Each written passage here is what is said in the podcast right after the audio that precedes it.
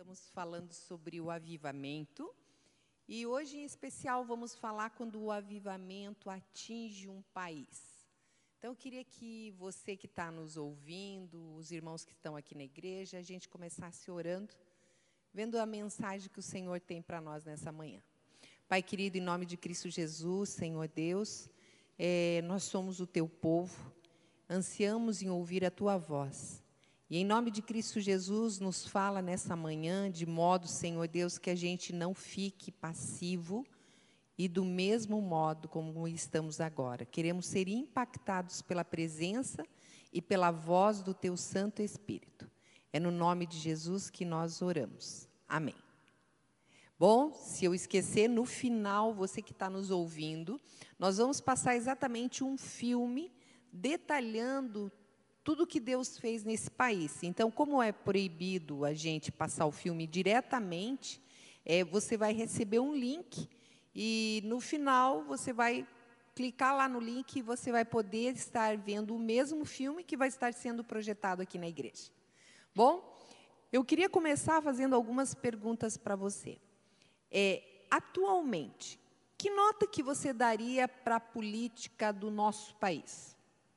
De 0 a 10, de forma geral, tudo que você tem visto das notícias do Supremo, é, dos nossos governantes, desde vereador, deputado, senador, é, presidência, tudo que você sente, de 0 a 10, que nota que você daria? Que nota que você dá para o mundo? Né? Nós vemos aí tudo que está acontecendo na Ucrânia, eu não sei você, mas eu fico indignada.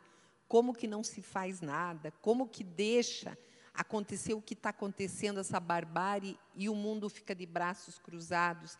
Que nota que você daria? Bom, hoje nós vamos estar falando sobre um país onde provavelmente os, aos moradores desse país nessa época dava uma nota muito baixa, porque foi um país onde foi dominado por barbáries terríveis, que você vai ver depois bem documentado. Nós vamos estar falando sobre Uganda. Uganda, capital Kampala. Uganda fica no continente da África. O idioma é Swahili e o inglês. Bom, o que, que nós temos para falar sobre Uganda? Uganda é, ele foi habitada por Bantus e Nicolas, e quando os árabes, no século XIX, chegaram, os árabes ingleses, encontraram um país muito dividido. Dividido exatamente é, em vários reinos. E isso, quando um país está dividido em vários reinos, fica muito fácil para vir alguém dominante e querer tomar conta. E após muitas manobras, em 1971, provavelmente você ouviu falar, Idi Amin tomou o poder através de um golpe de Estado. Gente, Idi Amin foi um dos piores ditadores que nós tivemos, que a gente tem por ouvir. Na década, ele, ele expulsou residentes indianos de lá e promoveu um assassinato. Cerca de 300 milhões de cidadãos foram mortos, eram massacrados, simplesmente porque estavam contra o regime do ditador. E na mesma época, Idi Amin ele visitou e o presidente Gaddafi da Líbia e ele se tornou simpatizante do Islã. Até hoje, ainda, eles sofrem, é, a Uganda sofre ainda consequências nas leis dessa época de Idi Amin, onde o Islã está é, gradativamente crescendo. Ainda agora, existem relatos de muita perseguição a, a pessoas que eram muçulmanas e se convertem ao cristianismo, ainda em Uganda hoje. Embora seja considerado atualmente um país cristão, Uganda a gente percebe que está tendo um crescimento do Islã.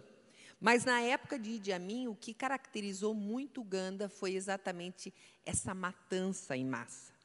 Esse regime ele terminou com a invasão é, do exército de rebeldes, estimulado pela Tanzânia. A Tanzânia fica no sul do país e influenciou, e isso foi o que deu um respiro. Foi uma década de perseguição, uma década de sofrimento. Em 1986, Souveni foi colocado como presidente e acabou com todos esses abusos dos direitos humanos. Mas 1986 até hoje, esse é o atual presidente de Uganda. Só que todo esse sofrimento, a gente percebe que fez com que com que a igreja começasse a orar. E eu não sei se vocês vão concordar comigo, mas parece que nós seres humanos, a gente começa a se mexer quando vem o problema, né? Quando tudo está bem, parece que ninguém faz nada. Mas e foi isso que aconteceu em Uganda. O sofrimento mobilizou a igreja de tal forma que a igreja começou a orar muito mais, a buscar muito mais. Eu não sei vocês, aqui no Brasil, a gente teve alguns movimentos de oração, principalmente na época das eleições, que a igreja se mobilizou, a igreja orou, a igreja jejuou, aí acabou a eleição, acabou toda aquela mobilização, o medo diminui, e a igreja volta a ficar acomodada. E parece que isso a gente vê em tempos em tempos. E o avivamento em Uganda se deu entre 1999 até 2000 e foi marcado exatamente por esse momento político tão crítico que eles passavam. A mola propulsora foi marcada por perseguição política e religiosa, torturas e mortes e um despertamento geral da igreja. É interessante, irmãos, que toda vez que nós percebemos um avivamento, as placas de igreja caem. Porque quando a igreja está forte, não se sente perseguida, existem. Ah, não, nós somos presbiterianos, nós somos metodistas, nós somos batistas, nós somos católicos, nós somos. No momento que é perseguido, as placas não importam importam o Cristo que está no coração de cada um. As pessoas elas já não querem mais aparecer. Infelizmente, é, quando a igreja está forte, há muita política interna da própria igreja. As pessoas querem aparecer, as pessoas querem ser importantes. Na hora que vem a perseguição religiosa, as pessoas não querem aparecer. Elas, de preferência, não querem nem que saibam que ela é pastor. E aí que ela é presidente disso ou daquilo. E aí, o que, que as pessoas realmente interessam? Elas se ajoelham e começam a orar.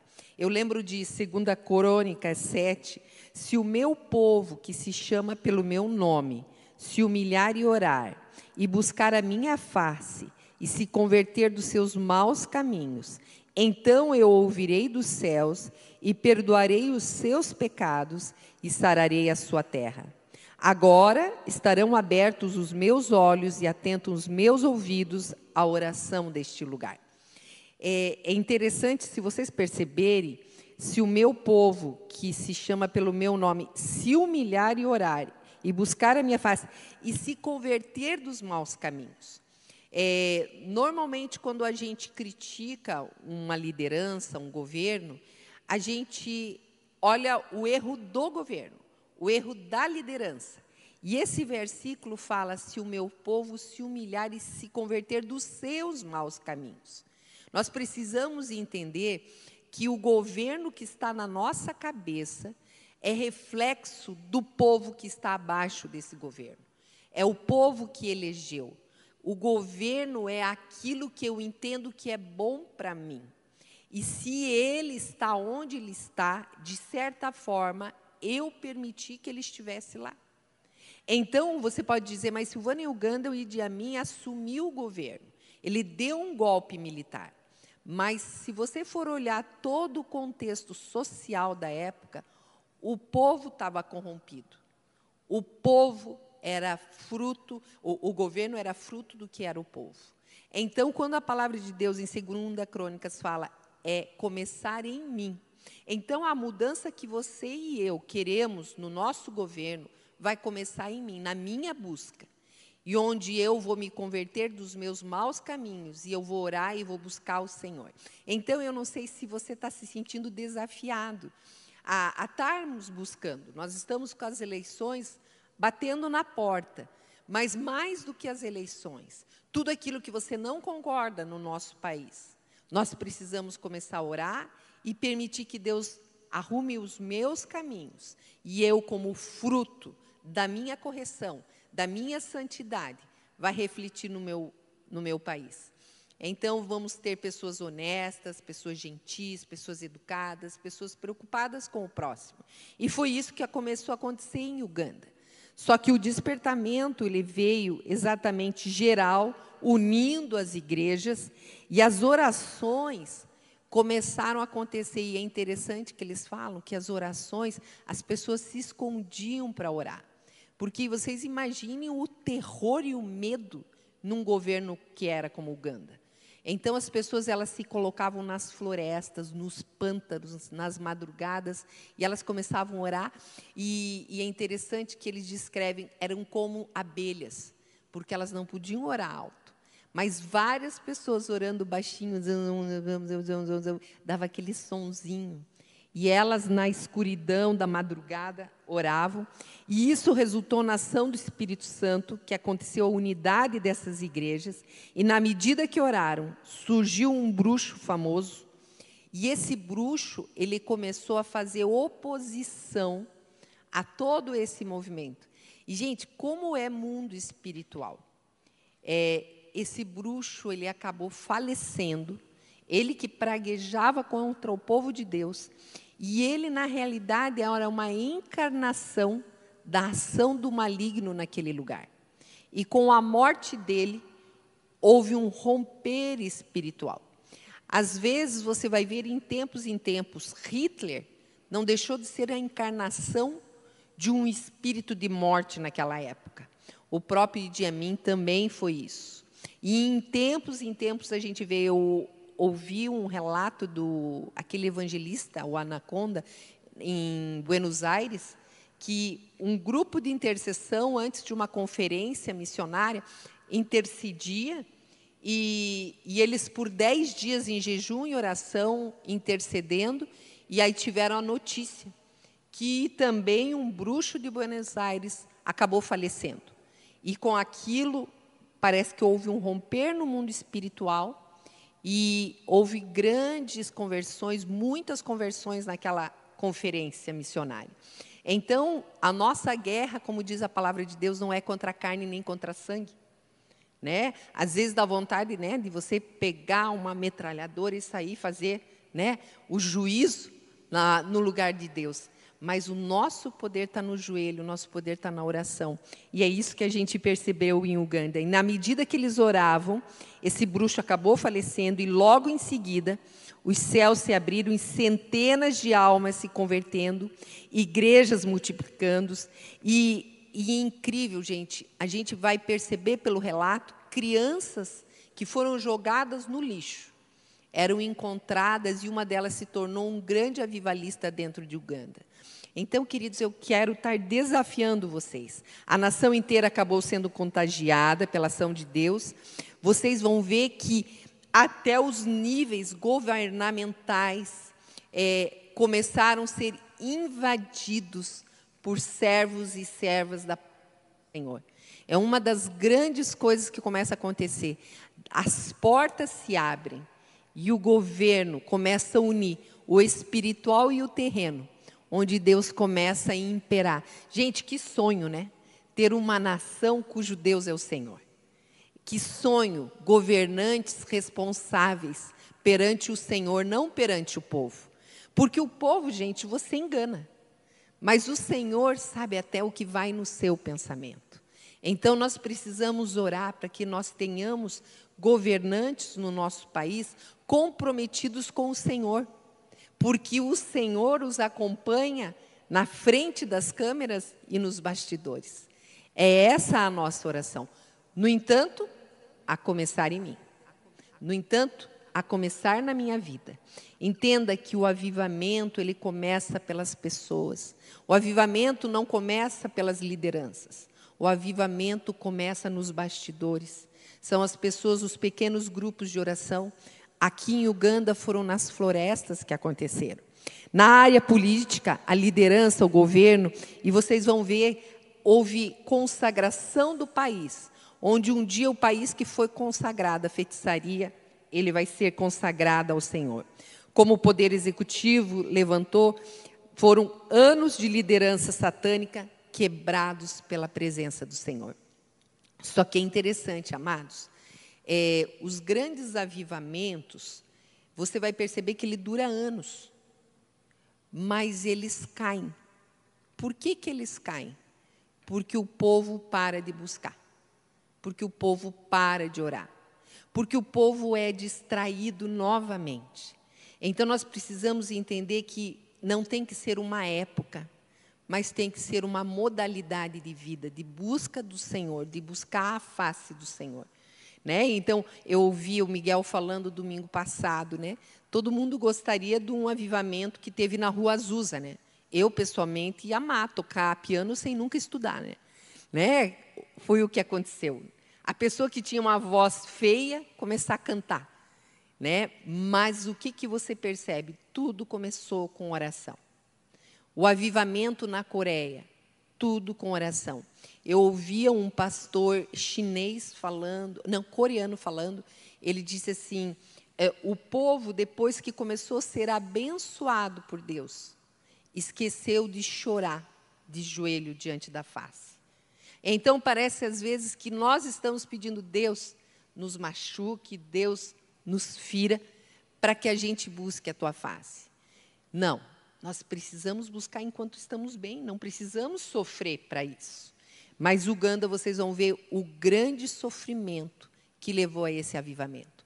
Então, eu gostaria que você, num tempinho de oração, diretamente com o Pai, agora, estamos falando tanto de oração, que a gente levantasse um clamor a começar pela minha vida.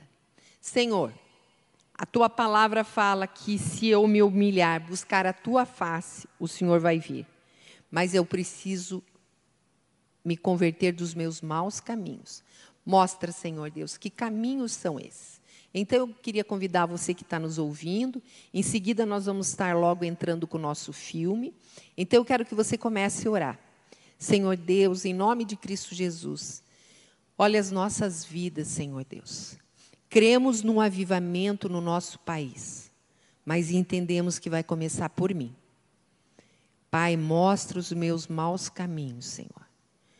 Sei, Senhor Deus, que muitas vezes nos acomodamos Entendemos porque não matamos, não roubamos, somos santos diante do Senhor, mas não, Senhor. Espírito Santo de Deus mostra aquilo que precisamos corrigir nas nossas vidas, para que, Senhor Deus, a gente possa, Senhor Deus, ser dominado pelo Teu Santo Espírito. Aviva, Senhor, as nossas vidas, Senhor. Traz esse avivamento, Senhor, a começar nas nossas vidas. E agora, Pai, intercedemos por Uganda, Senhor. Senhor Deus, esse país, Senhor Deus, que foi vítima de tantas mortes, Senhor Deus. O Senhor derramou a graça e o teu espírito. E hoje intercedemos pelos nossos amados irmãos lá, Senhor. Que eles possam, Senhor Deus, se reavivar naquilo que eles já conheceram do Senhor. É no nome de Jesus que oramos e cremos. Amém. Bom, você que está aí nos ouvindo, eu volto a te dizer, vai aparecer um link e você precisa clicar nesse link para que você assista o mesmo filme que nós estamos assistindo aqui na igreja. É porque não é permitido passar diretamente, por isso que nós postamos o link. Então, clica aí e acompanha. E assim que acabar o filme, eu te convido, ore. Permita que o Espírito Santo de Deus fale com você nesse momento e levante esse clamor, não só pela sua vida, não só por Uganda, mas pelo Brasil. Em nome de Cristo Jesus, nós queremos que o nosso país seja um país segundo o coração de Deus. Deus abençoe sua vida, um abençoado domingo. Não deixa de clicar e assistir o filme com a gente. E a gente que está aqui na igreja, pode passar.